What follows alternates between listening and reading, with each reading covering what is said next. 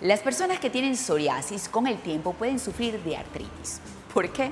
Conozca la respuesta de la mano del doctor Rodolfo Arape, quien además nos hablará sobre algunos síntomas ante los cuales los afectados deben estar muy atentos. La psoriasis es una enfermedad autoinmune que se produce lesión en la piel, ¿verdad? Estos pacientes pueden desarrollar una artritis en el tiempo.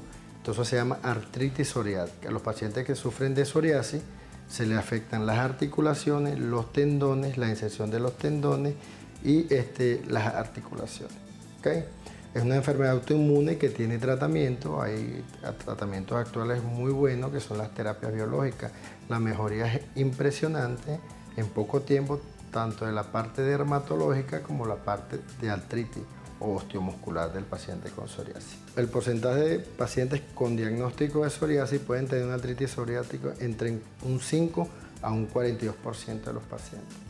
Por eso es importante el paciente con psoriasis evaluarse sus tendones y sus huesos para ver si no tiene una, una artritis subclínica. que es una artritis subclínica? O una entesopatía subclínica que no produce dolor, no produce molestia y a veces esto evoluciona en el tiempo y le daña las articulaciones o los huesos a los pacientes con psoriasis. Entonces, si usted tiene un paciente con psoriasis de repente no tiene dolor, pero usted se lo manda al reumatólogo y el reumatólogo le hace un eco de las articulaciones y puede tener un hallazgo. Entonces ya estamos hablando de que el paciente no solamente tiene psoriasis, sino que tiene daño de los huesos, de las articulaciones.